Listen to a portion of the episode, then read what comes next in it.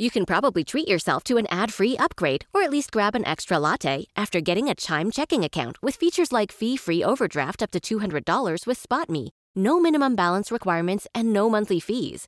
Open your account in minutes at chime.com slash goals24. That's chime.com slash goals24. Chime feels like progress. Banking services and debit card provided by the Bancorp Bank NA or Stride Bank NA members FDIC. SpotMe eligibility requirements and overdraft limits apply. You're listening to a podcast from Washington Post Live, bringing the Post's newsroom to life on stage. Neel Kashkari, the president and CEO of the Federal Reserve Bank of Minneapolis, joins the Post to discuss his views on the long term outlook of America's economic recovery. Let's listen. Welcome back to Washington Post Live. I'm Heather Long, an economics correspondent at the Post. Today we're talking about the U.S. economy. In many ways, it's still in a deep hole. Nearly 10 million Americans who lost jobs in this crisis have not been able to find work again. But there's also hope on the horizon as these vaccines begin to be distributed more and more widely. So, to make sense of where we're at and what's ahead, I'm joined today by Neel Kashkari, the president and CEO of the Federal Reserve Bank of Minneapolis. Welcome to the program, Neel. Thank you, Heather. It's great to be with you. So let's start with the big news of today. Uh, this morning, we learned from the Labor Department that the official unemployment rate is 6.2%. So a lot higher than a year ago, but certainly a lot better than what we were talking about last spring. Where do you think, what do you think the, the true unemployment rate is right now? And where do you see it by the end of this year? You know, Heather, many people have left the labor force. They've given up looking for work, so they're not counted as unemployed. We calculate at the Minneapolis Fed that the true unemployment rate is around 9.5% when you factor in all those folks who a year ago were working, who presumably would want to be working now if they had the chance. So if we accept the 9.5% as the true unemployment rate, it's going to take a long time. I mean, if, if we cut that, and the unemployment rate before the pandemic hit was around 3.5%, if we made up half of those gains this year, uh, I think that would be a really remarkable year. As you know, after the great financial crisis, it took 10 or 11 years to effectively rebuild the labor market and put people back to work. We cannot have another 10 year recovery. I hope we can make a lot of progress this, this year, but it will really depend on vaccine rollouts and how the virus continues to spread and if we can get it under control. Yeah, fair enough. Uh, I guess in your most maybe optimistic scenario, when do you see the United States labor market getting back to that healthy level that we saw a year ago? Do you think maybe 2023 or do you think it may take longer? Well, I, it'd be great if we could do it by, as I said, if we could do it by 2023, that would be great compared to the 11 years it took. And let me just go back. Even before the pandemic hit, in my estimation, we were not yet at what we call maximum employment maximum employment for me is a labor market that is tight enough that it generates 2% inflation on average over time. We had not yet achieved that before the pandemic hit. So we need to get back to where we were before the pandemic, but then we need to go beyond it to really put all Americans back to work and for the Federal Reserve to achieve the goals that Congress has given us, one of which is maximum employment. Yeah, I'm so glad you brought up the maximum employment. You sort of hinted a little bit at how you define it, but it's one of these terms that it seems that many Fed leaders look at a little bit differently.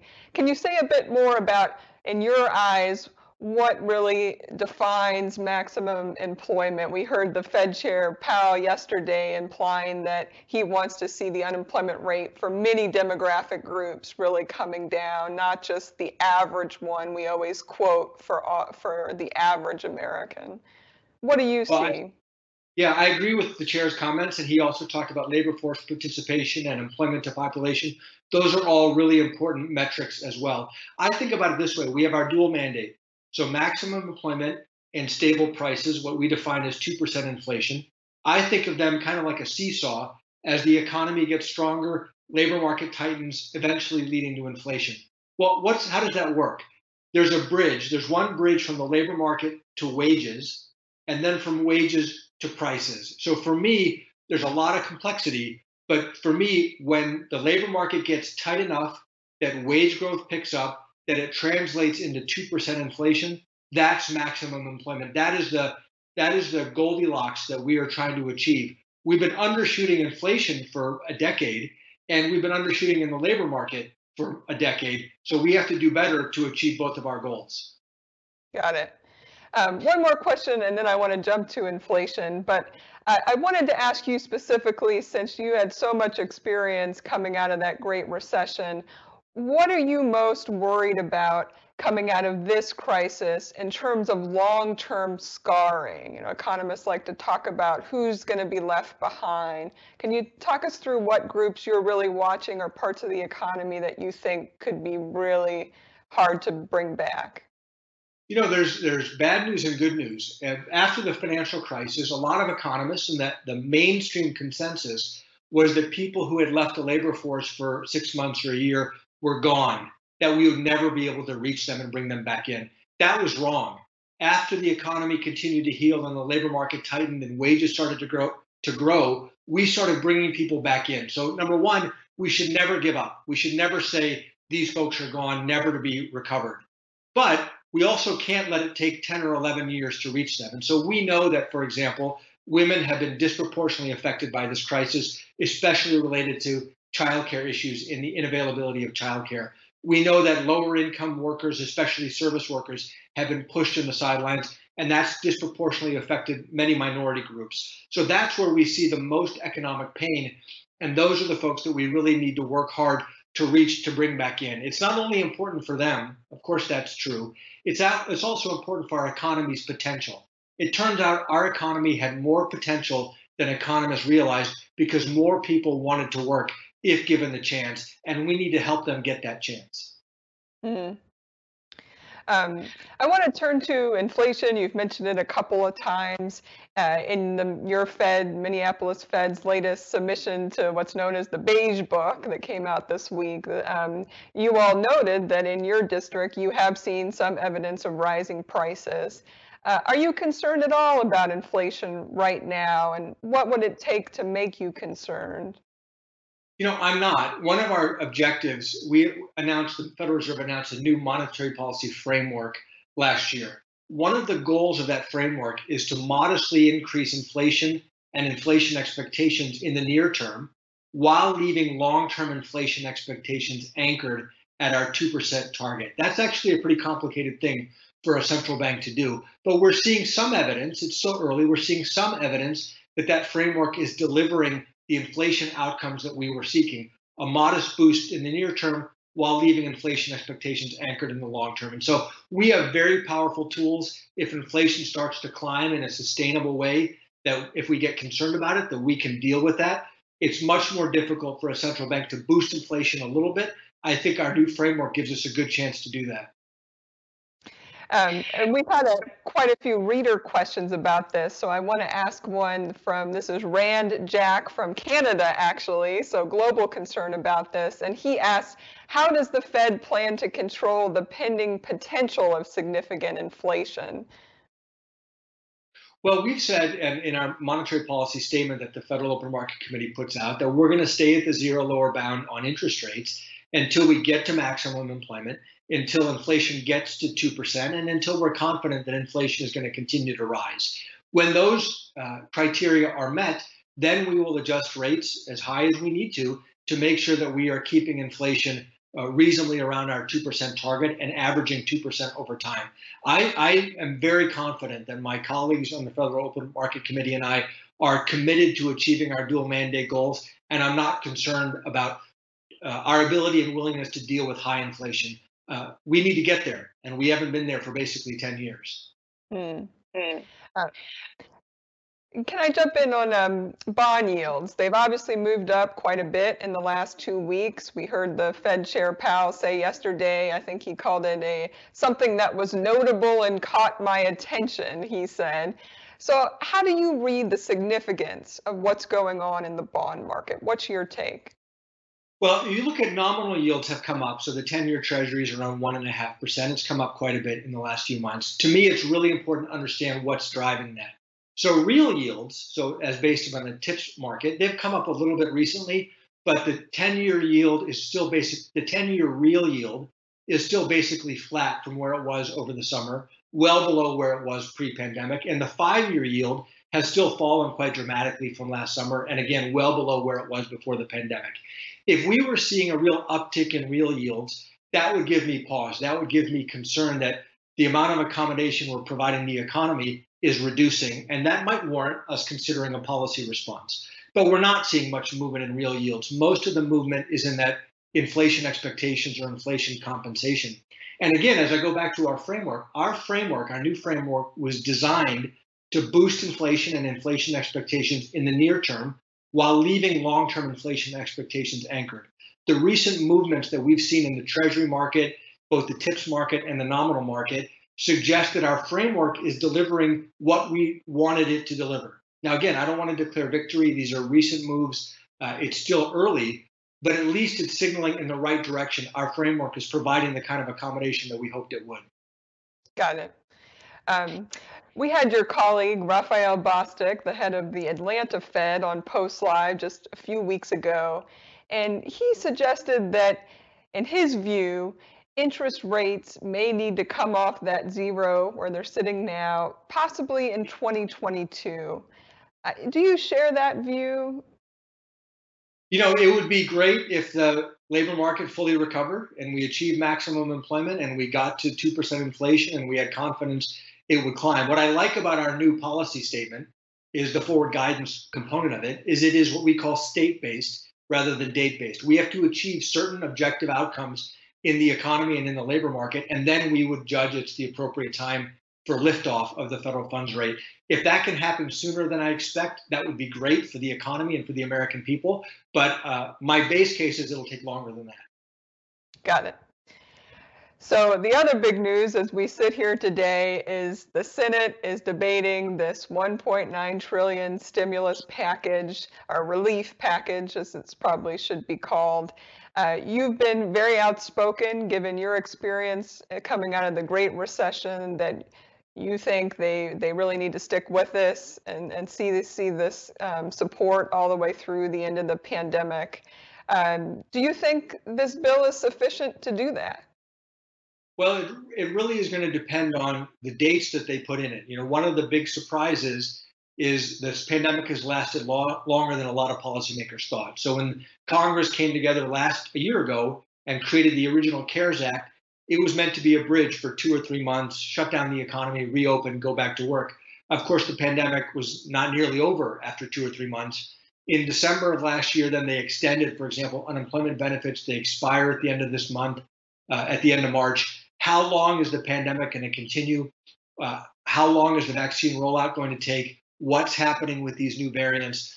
I like the way you framed it. It really, in my mind, is not meant to be stimulus. It's meant to be relief for those families who've lost jobs and for those small businesses who've been dramatically affected by this. I, I just firmly believe, and I applaud Congress for being aggressive, that they should continue to support people who've lost their jobs until we can get this pandemic behind us. I'm not going to opine on the overall size of the package or the size of the checks. That's obviously completely up to Congress to decide. But I applaud them for leaning forward to do more to support the roughly 10 million Americans who are still out of work. Yeah, um, in the Washington Post op-ed that you wrote last last month, where you were urging them Congress to continue the aid, I was surprised you also had a line in there that you said that they, um, you know, they, they shouldn't make it so targeted. There was there's been this real debate about how targeted some of the aid can be, and I know you you know your job isn't to give specific advice to Congress, but obviously there's been this big debate about these stimulus checks and whether or not we should give them to people who are maybe in a middle class income. Uh, you know, in your mind, is there a case to be made? That those stimulus checks should go to a broader segment of the population, similar to what happened last year? Well, one of the things we know is that even the expanded unemployment system and the expanded benefits, they still miss people who you and I would think and who were designed to be captured. So it's not perfect. Anytime you try to design a targeted system in the scale of the US economy, you end up missing people. And we did this in 2008 with our various housing programs. We wanted to just reach homeowners who needed a little bit of assistance. We ended up not helping very many homeowners. So the advantage that Congress did with the, the one-time payment, the check, so to speak, is it's a much broader brush and you capture many of the people who you missed through the unemployment system. Now, of course, the downside is you're going to reach a lot of people who don't actually need the assistance. From my perspective, that's actually what are they going to do with the money? The evidence so far is they save the money, they don't spend the money, and that's why it's actually it's not very efficient stimulus, but it actually is quite effective relief. And as a monetary policymaker, as a central banker, the money that they would they might choose to send to people who don't need it, if it's saved, that's not inflationary. And so that actually doesn't give me concern. Of course, Congress needs to think about the broader fiscal position of the US government. There are a lot of issues for them to consider. But as a central banker, money that is sent to an American that puts it in the bank, that doesn't give me concern because that's not inflationary. Hmm. Yeah. The other thing that's different about this particular bill, maybe than some of the last ones or some that came out of the great financial crisis, is there's a lot of money here that's really directed towards lower income families, like expanding the child tax credit and expanding the earned income tax credit. And I'm so in addition to the checks, everybody's focused on the checks, but there's a lot more provisions in this that are really meant to help the lower part of the income spectrum. And I'm wondering, in your mind, is that is that different than what we saw coming out of the Great Recession? This this push to really help the the poor Americans.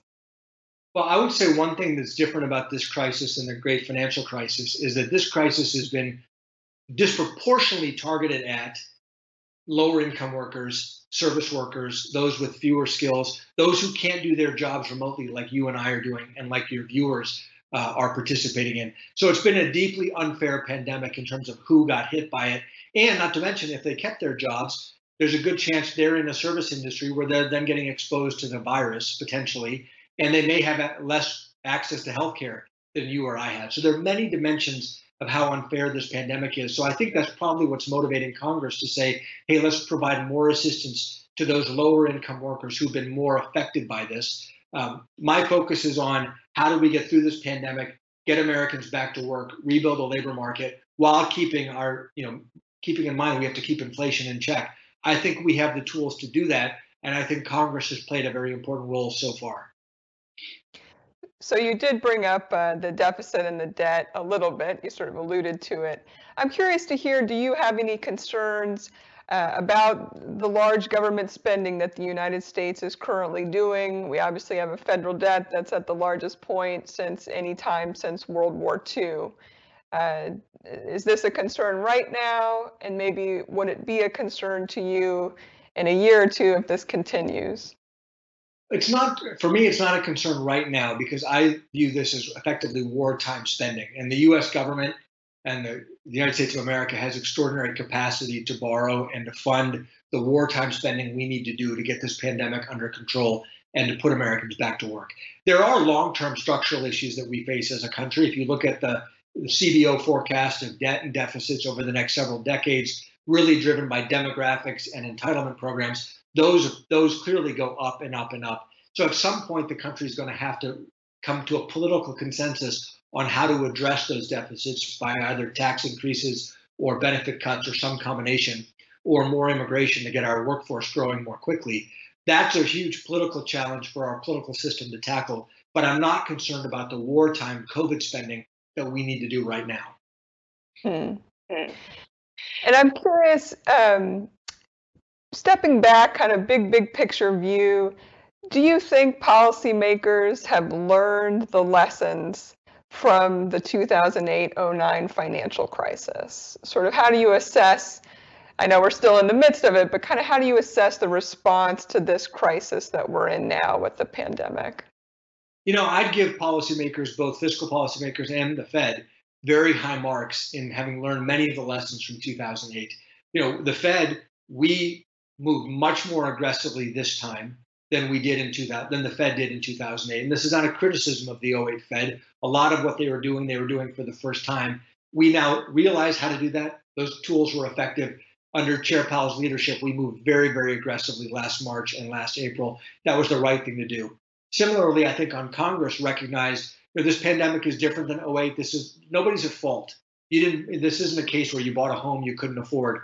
So the issue of moral hazard was much reduced in this crisis, and I think Congress came together in a bipartisan way very aggressively to support workers and to support small businesses. And I absolutely think that was the right thing to do. And I do think that was in part because of what we learned after 2008.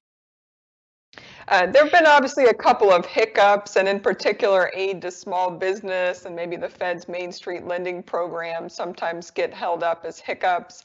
I know in your latest report from the Minneapolis Fed, I was really struck by what you all are seeing with minority owned businesses in your district. I think you had a line in your latest report, if I could just read a bit of it, that said uh, you all had done some sort of survey in your district and that um, a, significantly high share of these minority-owned businesses said they would have been in, insolvent within three months if current economic conditions persist.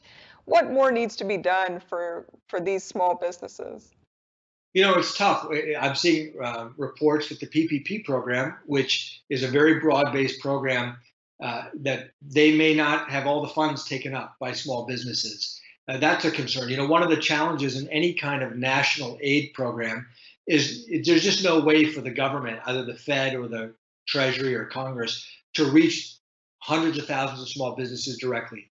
We have to work through the banking sector. And one of the things we discovered is many of the smallest businesses may not even have a banking relationship. They may not have a bank account. They may not have a relationship with a community development financial institution.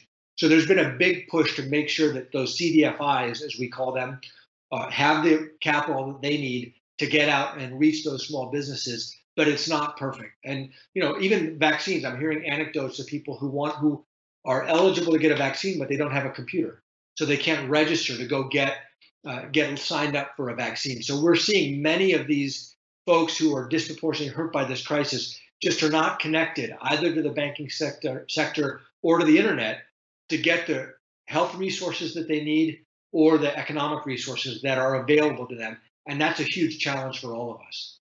Yeah.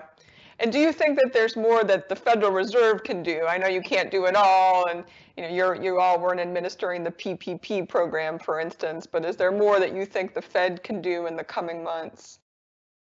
Well, you know, we do have a role to play. So, with the Minneapolis Fed, with all of our colleagues in the Federal Reserve System, we have set up a PPP liquidity facility to make sure that banks that are making those PPP loans can bring them to us for funding so that they can go out and make more loans. That's been a huge program for the Minneapolis Fed, but for the Federal Reserve as a whole. And as part of that, we have worked very hard in close collaboration with the Treasury Department and the Small Business Administration to make sure that those CDFIs have access to the program and can participate. So there are things like that that we're doing. Another piece of work that we've done at the Minneapolis Fed we've done a lot of work to make sure that tribes across the United States, Indian tribes, can access these programs and that the programs are designed in a way that the Indian tribes can access them. They've got some unique uh, legal and, uh, and economic constraints that needed to be factored in. So there is work that we are doing. There's more work that we are going to do. But you know, as you indicated, there's limits to what the Federal Reserve can do. Some of this must be done by the executive branch, and some of it by Congress. Yeah, so anytime that I tell people I'm interviewing a Federal Reserve leader, the number one question that I get that people want me to ask is, do you think the Fed's policies are making inequality worse? You know, a lot of people they look and they see this soaring stock market, they see these home prices that have you know, soared in the last few months, and then they see all these people that you and I have been talking about who are still out of work or who are still struggling with their business, particularly small businesses. And it just feels very unfair to them. So I'm wondering how do you grapple and respond to those concerns that the Fed policies are worsening inequality? I, respond to that. I obviously pay attention to those concerns and all of the data you just talked about. I respond to that by saying for the many Americans, they don't own stocks, they don't own a house. For the many Americans, the most valuable asset they have is their job. And by using monetary policy to tighten the labor force, what we saw before the pandemic hit, the highest wage growth was happening with the lowest income workers, folks who are long overdue for a raise. Just think about this. Think about a job that generates $30,000 a year in income. What kind of an asset would you need to generate $30,000 a year in income? If you put a 10% discount rate, it'd be a $300,000 asset. Of course, you can't get a 10% interest rate today. If you put a 1% discount rate, that's a $3 million asset. So turns out jobs are enormously valuable to folks. And if we said, well, no, we're going to raise interest rates to try to put a lid on the stock market because we want to keep the stock market down, that who's going to get hurt by that? It's really going to be those lower income workers that we are trying to bring back into the labor force and to try to help them earn higher wages. That strikes me as a lousy trade. I would much rather have an economy where everybody in America who wants to work is able to find a job and we're seeing healthy wage growth consistent with our 2% inflation target. I think that's a much better outcome for everybody. And I guess, do you think the Fed's mandate should alter at all to better reflect a, a more encompassing economy, you know, to better reflect these goals of um, that society has now of reducing inequalities and ensuring a better outcome for all? You know, I actually think our existing goals of maximum employment and stable prices are very powerful to benefit everybody. Uh, and I think we've really learned a very powerful lesson over the last several years that there's more slack in the labor market than we realized.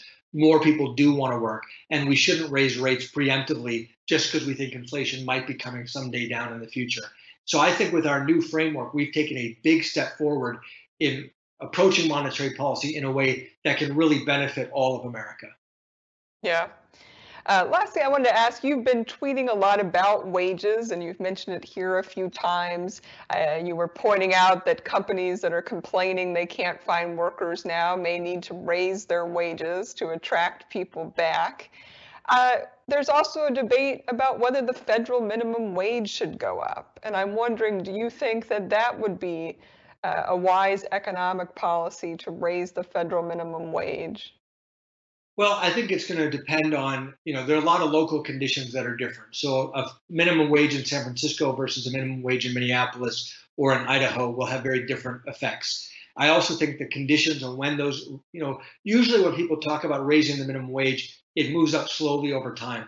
If you were to raise the minimum wage when the labor market is really tight, there there will probably be fewer trade-offs. If you raise the minimum wage all of a sudden when there's still a lot of people who are unemployed, on the margin that will probably make it harder for folks to then find jobs. So a lot of the details do matter. But obviously, if you look at how long it's been since the minimum wage has been raised, prices have gone up. It has not kept up. And so, you know, I'll defer to Congress's judgment on how fast to raise the minimum wage and whether to do it regionally or whether to do it nationally.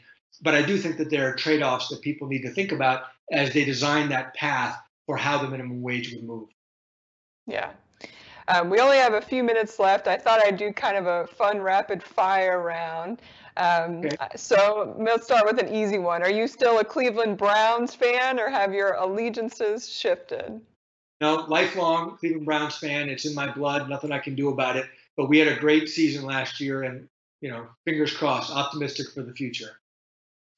You're also a prolific tweeter and it's fun to watch your, your Twitter interactions. I'm curious, what's something fun or interesting you've learned from being on Twitter in the last few weeks? Boy, in the last few weeks, um, you know, uh, there's a CNBC reporter, Carl Quintanilla, who's like who I follow on Twitter, and he puts out the most interesting little factoids of music history. Uh, and he put out one recently with Rush and their song Limelight. Uh, and I don't remember exactly what he said, but I remember how much I love that song. So that was fun to see Carl tweeting about Limelight. yeah. Um, so have you had the COVID vaccine yet? I have not. I'm eager to get it as soon as it's my turn. In Minnesota, you can sign up on the website, put in your age, your other uh, information, and they'll contact you when it's your turn. My guess is it won't be for a while. Uh, I believe you're a dad of two two daughters now, and I'm wondering what. Uh, sorry, a daughter and a son. What have you learned about the economy from being a dad?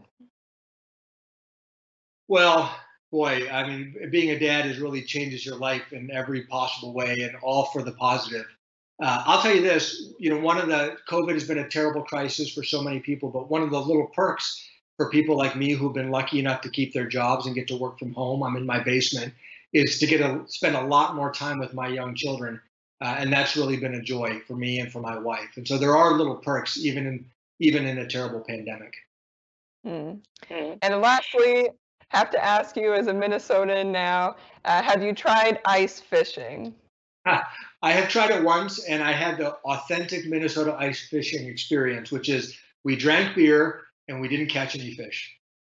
All right, we'll leave it there. Neel Kashkari, thank you so much for your time and your insights today. Thank you, Heather. It's been great. Um, please join us again on Monday at 2 p.m. for a very special discussion with former Secretary of State Hillary Clinton, who will be speaking on International Women's Day. Please tune in on Monday. Thanks for listening. To hear more interviews from this series and other Washington Post Live programs, visit us at WashingtonPostLive.com. Hopefully, this is the last time you'll hear this ad. Because with Chime checking account features like fee free overdraft up to $200 with SpotMe and getting paid up to two days early with direct deposit, you can probably treat yourself to an ad free upgrade to spend more time listening to your favorite podcasts, or at least grab yourself an extra morning latte this month. Join millions of Chime members who work on their financial progress with fee free overdraft and no monthly fees. When you find new ways to save, you can reach your financial goals easier and still have the occasional treat. Take more control of your finances and say goodbye to monthly fees. Open your account in minutes at chime.com slash goals 24. That's chime.com slash goals 24. Chime. Feels like progress. Banking services and debit card provided by Bancorp Bank NA or Stride Bank NA, members FDIC. SpotMe eligibility requirements and overdraft limits apply. Terms and conditions apply. Go to chime.com slash disclosures for details.